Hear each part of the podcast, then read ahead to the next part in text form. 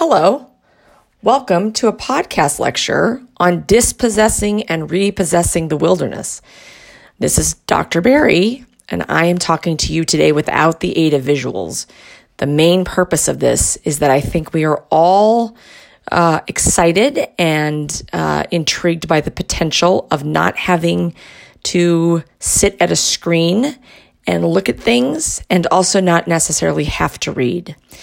So I will maybe occasionally point images that you may want to Google when you have time, but I want to give us all a break from the screen. So I hope you enjoy the podcast and the historical background and context that I'm providing for our upcoming investigations into dams, nuclear energy, suburbia, plastics, masculinity and so and heteronormativity and so much more.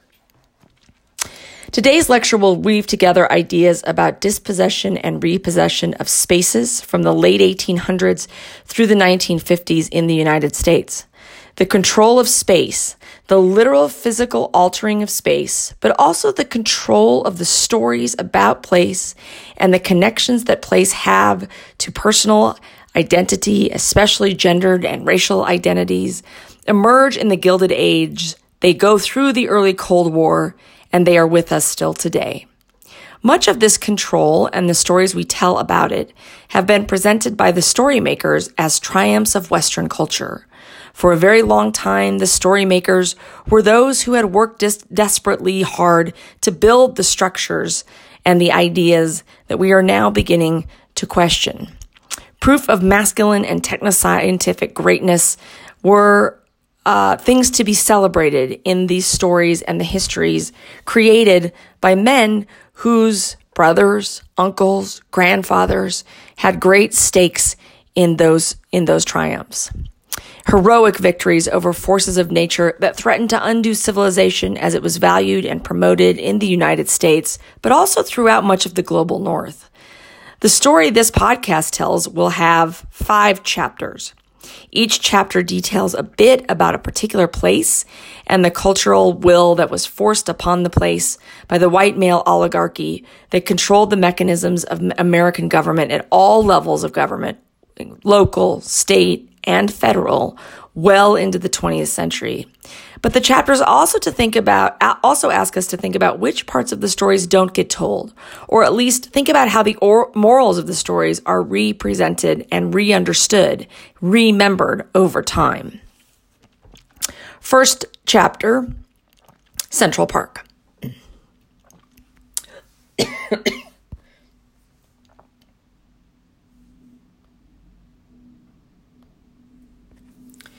By the mid to late 1800s, urbanity was beginning to encroach on the lands that many elite Americans had hoped would remain pastoral and agricultural for time immemorial. Factories belching smoke and immigrants scurrying to work along streets littered with trash, human feces, and animal manure painted a picture that many middling and elite white Americans did not want to see.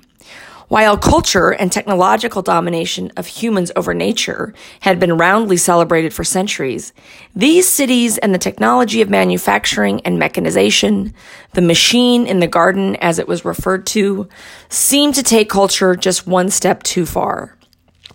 Reformers who called themselves progressives set about finding ways to mitigate the worst effects of too much culture. And one of their most enduring ideas in addition to something as simple as trash pickup, was the construction of public urban parks.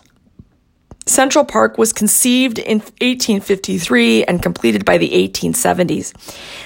We talked about it last week when we thought about um, the statue uh, of the suffrage movement that is now there. It was designed and built by Frederick Law Olmsted, the gentleman who, in our lecture a couple of weeks ago, suggested that slave women were too masculine to be beautiful or really even to be women at all. The park would be crafted to be a liminal space, somewhere between civilization and wildness. Consider this interpretation from the current website from the Central Park Conservancy's homepage. Quote, on July 21st, 1853, the New York State Legislature enacted into law the setting aside of more than 750 acres of land central to Manhattan Island to create America's first major landscaped public park. They would soon refer to it as the Central Park. Many socially conscious reformers understood that the creation of a great public park would improve the public health and contribute greatly to the formation of a civil society. Immediately, the success of Central Park fostered the urban park movement, one of the great hallmarks of democracy in 19th century America. The design of one of the great masterpieces of American art was the result of the 1858 competition won by Connecticut born journalist and agriculturalist Frederick Law Olmsted and British born and trained architect Calvert Vaux. They named their plan Greensward for their preferred landscapes of sweeping meadows and vast water bodies designed to appear limitless while brilliantly belying the park's long and narrow rectangle within New York City's rigid grid. These grand pastoral scenes were carefully juxtaposed with the intimacy of picturesque woodlands featuring dense plantings, meandering streams, and dramatic rockwork arranged to include naturalistic, but not naturalistic caves, grottos, and cascades. Moving through these orchestrated views would be the antidote to the congestion and unforgiving pace of work and the crowded conditions in which much of the soaring population lived. End of quote. Notice that this particular introduction to the park is one of those stories told by the story makers of great triumph. This was a hallmark of democracy, they say. It was socially conscious reformers who wanted to make society more quote unquote civil by providing a natural outlet. The problem is that in choosing the site of the park, city officials chose to disrupt the neighborhood of Seneca Village, a neighborhood of free black Americans who had lived in the area to escape the racism and exclusion they found in many other parts of the city. Those residents who owned land received compensation from the city, but many who were poor and or who were squatters not, who lived not far from the village itself were simply displaced, kicked out. Thus, Central Park is a place that is a cultural attempt to create a visual myth of nature and a myth of civility. That image of nature is was ordered and uninhabited and thus sublime. As time progressed, the areas around much of the part much of the park, gentrified, and black Americans were increasingly physically far from Central Park and thus less inclined to recreate themselves there. A note on the word re- recreate. It is a word that came into vogue during these years of the 1890s through the mid 20th century. People believed that they needed to go into nature in order to recreate, but to literally recreate themselves as human beings that felt vital connection to themselves, to one another, to the non human world. Uh, so that word recreate and recreate is an important one to think about. This is a long historical process. The dispossession of Central Park. And it's a story that I'm not going to go into uh, too much detail here, but it is worth learning more about on your own. And we will think a bit about the legacy of this vision of nature as being a refuge really only for middling white Americans and a profoundly cultural space that is supposedly recreating nature for recreation when we study Christian Cooper and queer ecology in Central Park in a few weeks. Suffice it to say, for our purposes, that Central Park is the first in a long history of park ideas to present the natural as being both curated by and devoid of humans. Chapter 2 National Parks. These ideas of curation of nature uninhabited by human beings as being the pinnacle of the natural would have a national impact with the arrival of national parks in the 1870s. The National Park Service itself, the one you may have heard of, doesn't arrive until 1916. But Yellowstone and Yosemite, two of the crown jewels of the park system still to this day, are designated as national parks in the Gilded Age. And they were created specifically to allow elite white Americans who could afford to leave the East Coast to escape the unhealthful developments of an industrializing world and to conserve and preserve natural resources that had once seemed infinite but now seemed threatened. This was especially true for trees. By the 1870s, the national government had, via war, treaty, theft, availed itself of millions of acres called the public domain, but it also opened up that public domain for uh, the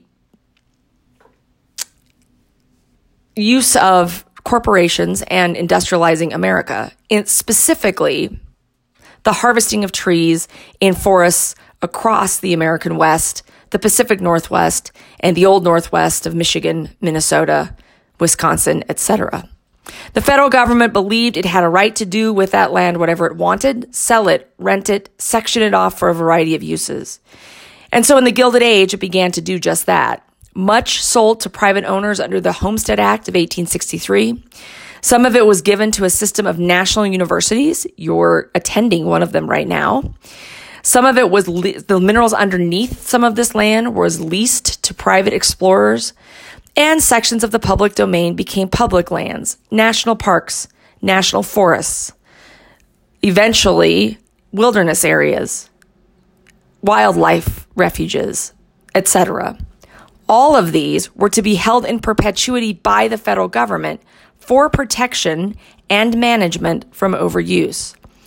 But of course, as we know, the federal government often sold out to the highest bidder, allowed deforestation to occur, allowed toxic mining to happen all throughout the public domain.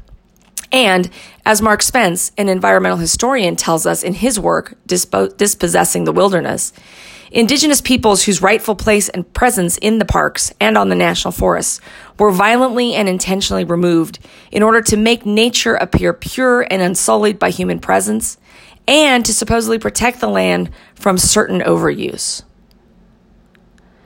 This was a particularly unique moment in the long history of America's national understanding of its relationship with nature.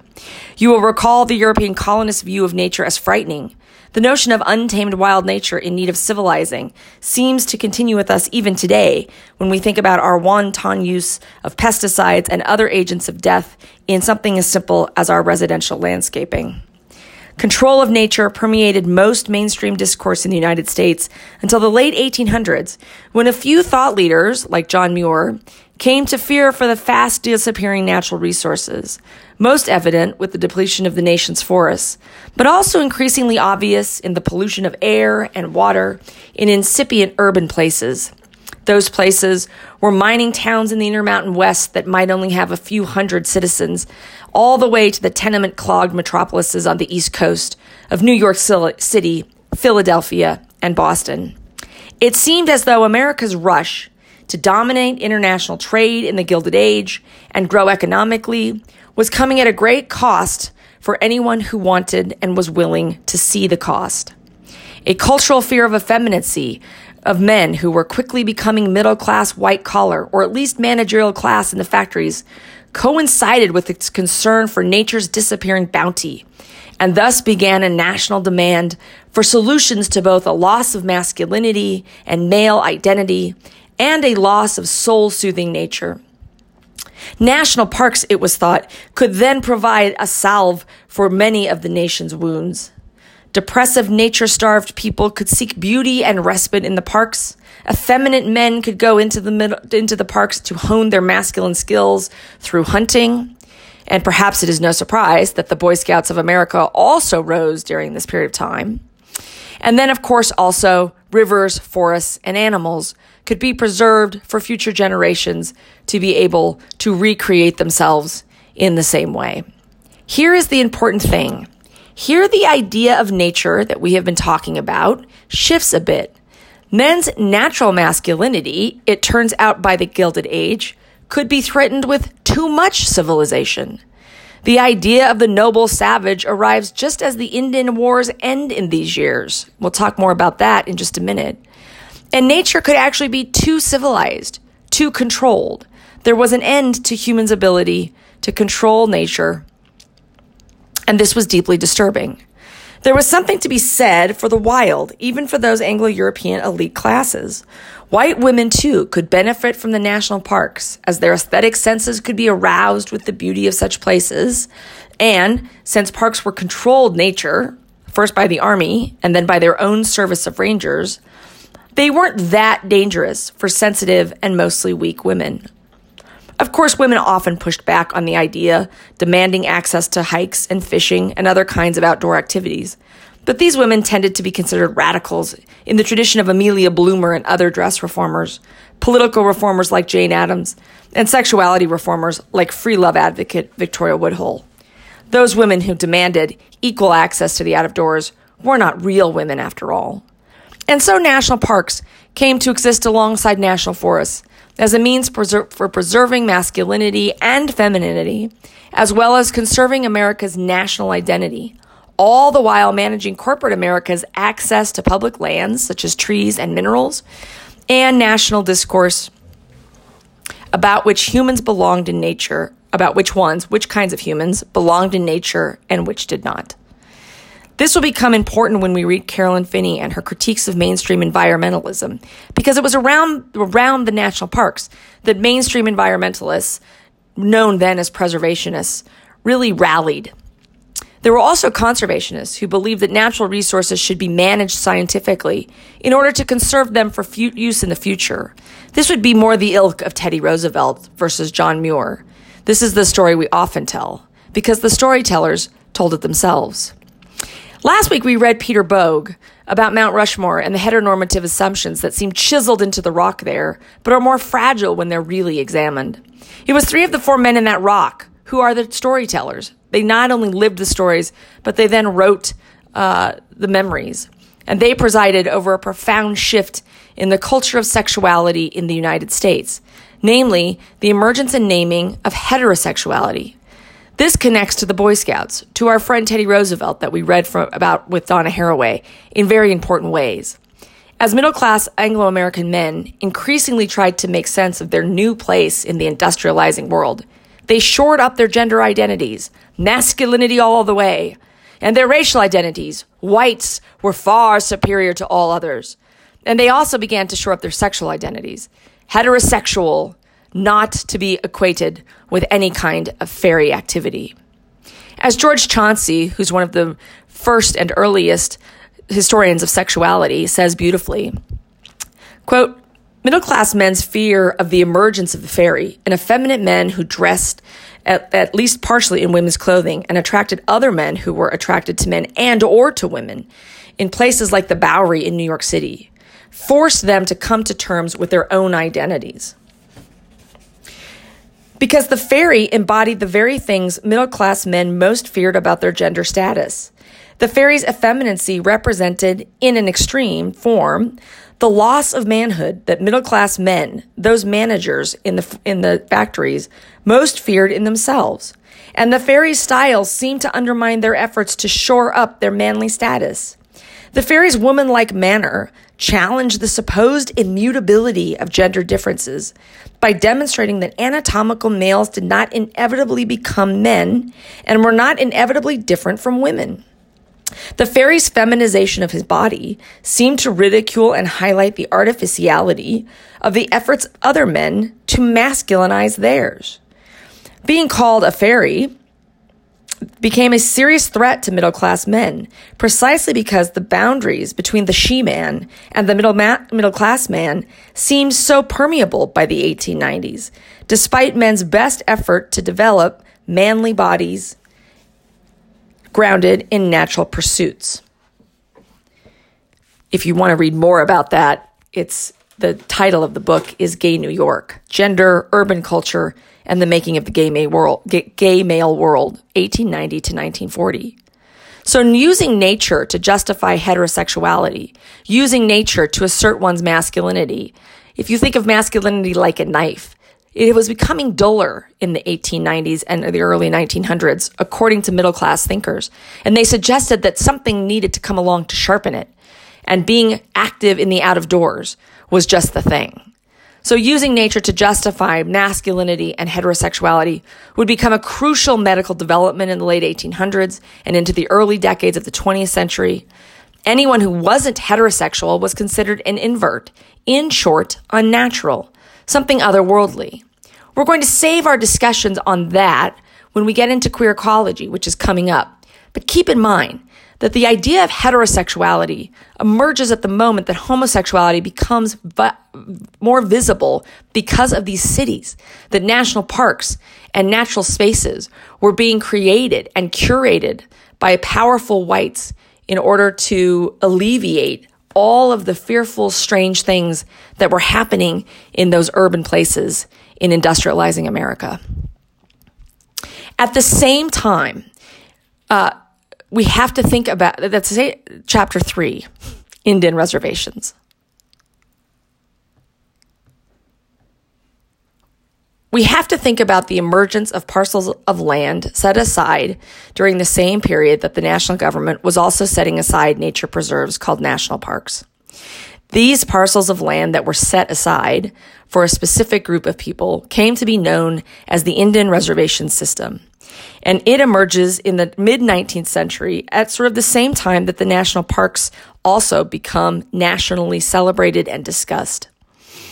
It is notable because these are spaces that white America deemed worthy of the perpetual presence of those humans who seemed incapable of fully assuming the mantle of civilization, also known as culture.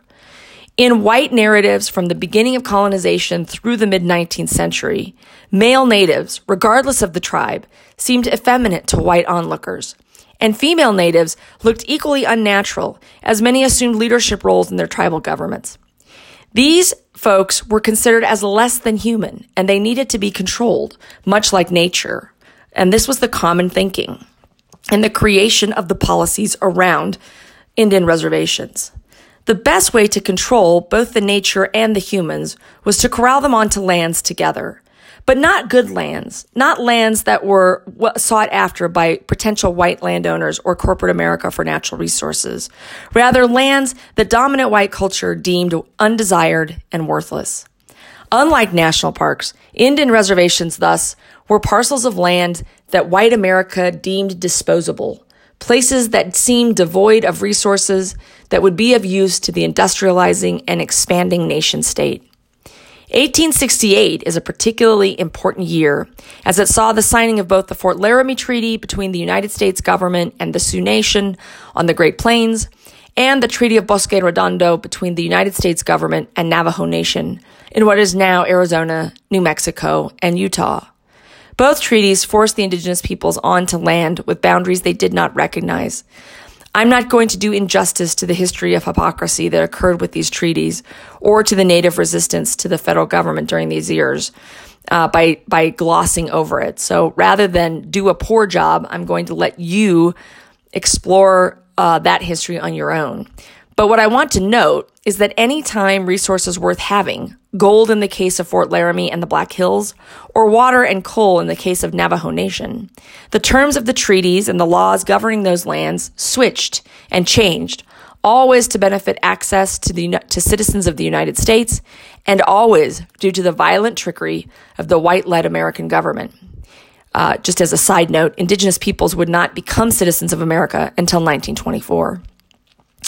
We will, in the coming weeks, think about water and coal in Navajo country, so I won't say much more here. But what is important to think about is the ways in which dominant white discourse, indigen- that in dominant white discourse, indigenous peoples in the Gilded Age go from being savages, incapable of being civilized, to being noble men and women whose savage natures could be tamed and civilized, and their culture assimilated into dominant Euro Anglo society.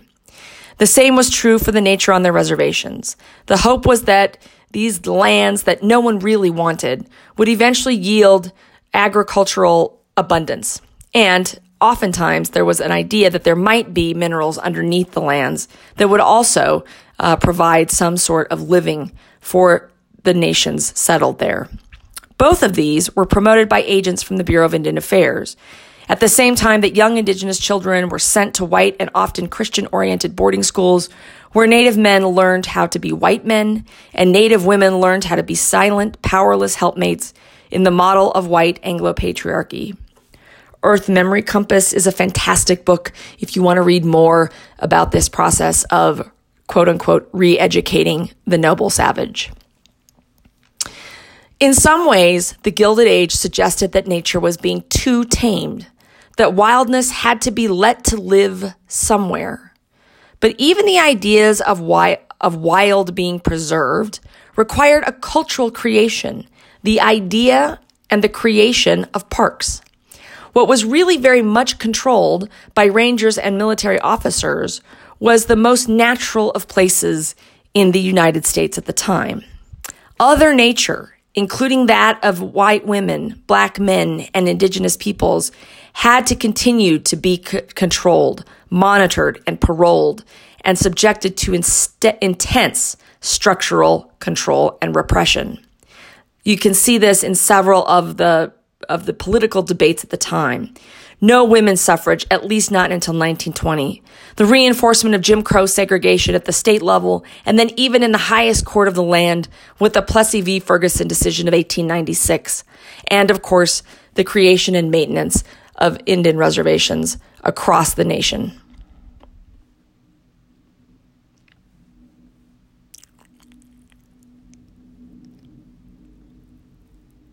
Chapter 4 Riverbeds.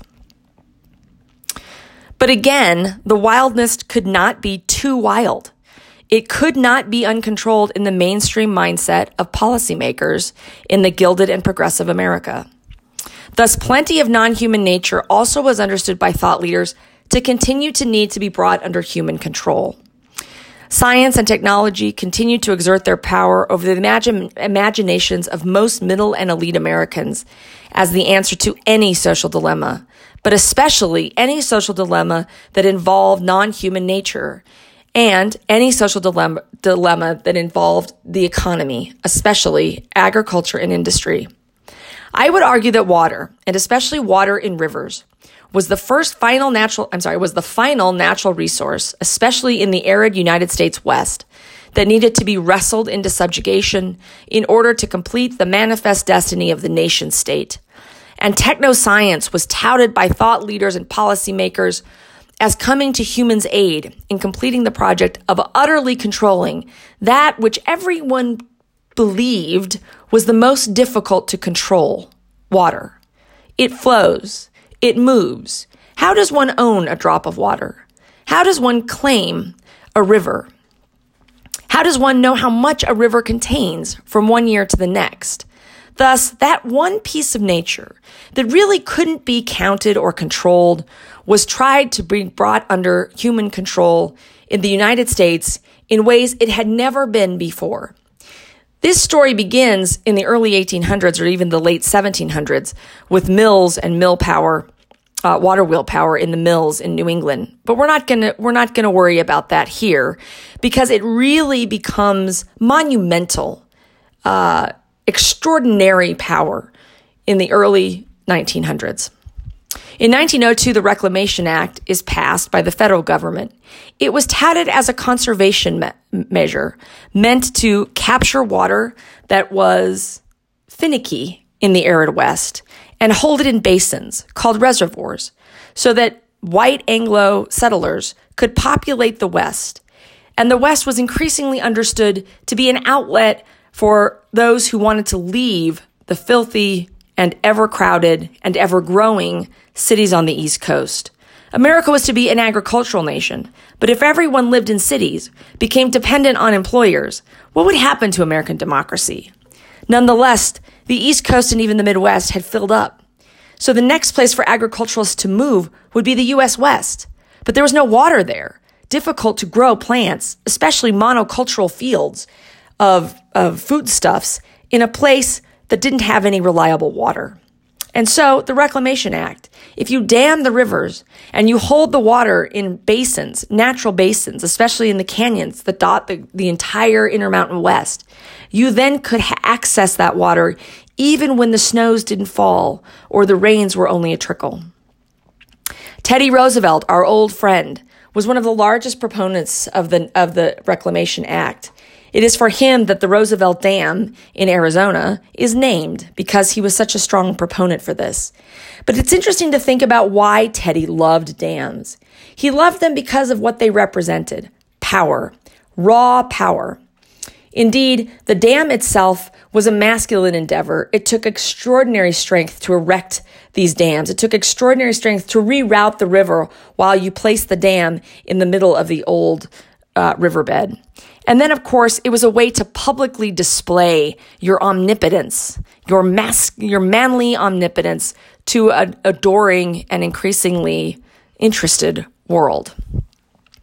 Hoover Dam uh, on the Colorado River would be one of the largest dam structures by the 1930s to exist in the world. And it was built specifically to not only dam the Colorado River in order for conservation of water, it also was built to create hydroelectric power. And Franklin Roosevelt, Teddy Roosevelt's cousin, had deep belief in scientific control of nature. Partly this might have been because he himself relied on technology considerably to overcome a childhood bout with polio. His wheelchair gave him mobility, and science itself allowed him to recover from the terrible disease. He promoted that dam, and over the course from the 1930s through the 1960s, the Colorado River would become the most dammed river in the world. The Glen Canyon Dam on the Colorado River, which creates Lake Powell, would be completed by the 19, by, by, in the 1960s. And we will talk a little bit about the, the control of that water um, and its relationship to Navajo Nation uh, starting next week. But just keep in mind that the Glen Canyon Dam drowns one of the most sacred uh, places in Navajo culture, an area called Rainbow Bridge. And so, again, this notion that the techno science control of nature is really paramount to any sort of cultural sensitivity, is paramount to any kind of ecological considerations, is paramount even, perhaps, to good scientific understandings. So, we've discussed this Anglo European desire to suppress and control nature, both non human nature, trees, rivers, coyotes, etc., but also human nature itself. It started, of course, our understanding with Carolyn Merchant's careful investigation of changing ideas of the nature of nature and the cultural belief systems in Western Europe in the 14, 15, 16, 1700s that were created to justify increasing needs to mine and take from what had once been considered a female organism with which humans lived in relative harmony. Humans in this time were not necessarily outside nature and human nature was simply synonymous with all of nature. But by the time of the Protestant Reformation, by the time of the scientific revolution and even the Enlightenment, the Christian placing of God as outside nature, Western scientific approaches to nature as atomistic pieces and parts that could be understood separately and then studied enough to be controlled, and finally, the capitalist imperative and the moment of imperialism that was necessary to adopt technology and accumulate capital and goods required what Merchant has called a death of nature. Nature had to become inert mechanical in order for humans to feel good about controlling and abusing it. And notice that pronoun, it versus her and human control of a dead, or at least a subservient nature, was celebrated rather than bemoaned in dominant thinkers' ideologies. When then we then turn to the era of imperialism where we witness the conflation of some humans with nature and others with culture and civilization. If nature had to be controlled, it stands to reason that those humans more closely related to nature, we can thank Sherry Ortner for that thought, and then we see it actually manifest itself in Thomas Jefferson and other readings that we've had. But if nature had to be controlled, then it stands to reason that those humans who are more closely related to nature would also need to be controlled and considered as lesser and as other. These groups grew as European colonizers came into contact with new peoples. It was easy to cut down trees for ships' masts and to destroy predators that threatened domesticated livestock, the wolf, the coyote, the bear. And it increasingly became easy to violently control human beings too, that seemed to threaten the goals of Euro Anglo economic projects. Especially when the cultural myths that were told over and over again, became embedded in political and legal structures that were as difficult to change as the path of a river. By the mid 20th century, these structures, these myths, and these projects were under deep critique. They had been so in fits and starts for many, many years by each of the groups who experienced their repressive results. But by the mid 20th century, by the mid 1900s, what with its intensifying consumerism and rampant production of consumer goods, what with its newly powerful scientific projects, including biological warfare, which was basically the creation of insecticides and pesticides and other nerve agents meant to be used first in war, but then applied increasingly to agriculture. These kinds of projects the mid 20th century obsession with genetic manipulation, and then the increasing ideas about how to efficiently manage not just labor, but also people in corporate America, as well as the forests and other ecosystems. The critiques in the midst of all of these scientific projects took on a new urgency. Not just the saving of nature, but perhaps of humankind as a species seemed to be what might be at stake by the 1950s and 60s. On a summer day in August of 1945, an example of what political ecologist Jane Bennett calls vibrant matter changed the course of any critique. The understanding with the U.S. bombing of Hiroshima, Japan to end World War II made many leaders of civil, racial civil rights, feminist movements, Marxist and conservationist movements to rethink nature and humans' relationships to it and the ideas about it in ways they could have never foreseen. That atomic explosion existed only because of the techno science elite, supported by the federal government, in support of promoting a way of life that was uniquely, uh, although not for very long, uniquely American, both democratic and free market capitalist. The control that explosion that was meant supposedly to free the world from totalitarianism had at its basic core the controlling of life at the level of the atom. And this control was a philosophical break in the human condition. So we think about the atom bomb and atomic energy as this radical technoscientific solution to totalitarianism, to unsustainable elect, uh, electric and energy needs. And that's all true, but it's not magic, and it doesn't come from nowhere. This controlling of life at the level of the atom, the creation of that atomic energy, requires material resources, and those resources could be found in the United States in one particular place. It's called the Colorado Plateau, the site of Navajo Nation. The site of a place where Earth was still female by many of the beliefs of the Navajo. Where rampant capitalism hadn't taken complete control, many still practiced subsistence agriculture, both the Navajo and even some of the smaller Mormon communities in southern Utah. But a place left for dead in general by ang- dominant Anglo society. Mormons lived there in a kind of semi theocratic society. Navajos were placed there on a reservation. And it was, it is a forlorn place full of beauty and remarkable scenery but nonetheless, a place where most Americans would have considered barren. These are the kinds of words they use. A place written off as barren or as worthless. That both the people and the land there were not to be considered as all that important. But now, suddenly, in the 1940s and 50s, uranium and coal and the river, the water in it, all seemed essential to the continuation of American society as it had been conceived by thought leaders in science and government and business since at least the mid 19th century. 100 years since the earliest American debates about what to do with the desert Southwest, and suddenly its value to the nation state became manifest. And it is nowhere better than in the developments, the disagreements, and the conflicts over the value of the West, but specifically the Southwest, specifically the Colorado Plateau, southern Utah, northern Arizona, that we see the debates we continue to have about human relationships to nature, nature's importance for human existence, the drumbeat of climate change, consistent racism and misogyny, and then and the omnipotent imperative of capitalist growth. The debates we have over all of these are encapsulated and obvious and lived every day there in southern Utah and northern Arizona on the Colorado Plateau. And it's there that we're going to spend a bit of time in the next week. So I'm going to end there as a way to begin our discussions for week seven and eight. We have rich materials to help us think about each of these things. I hope this podcast was a nice break from normal lectures.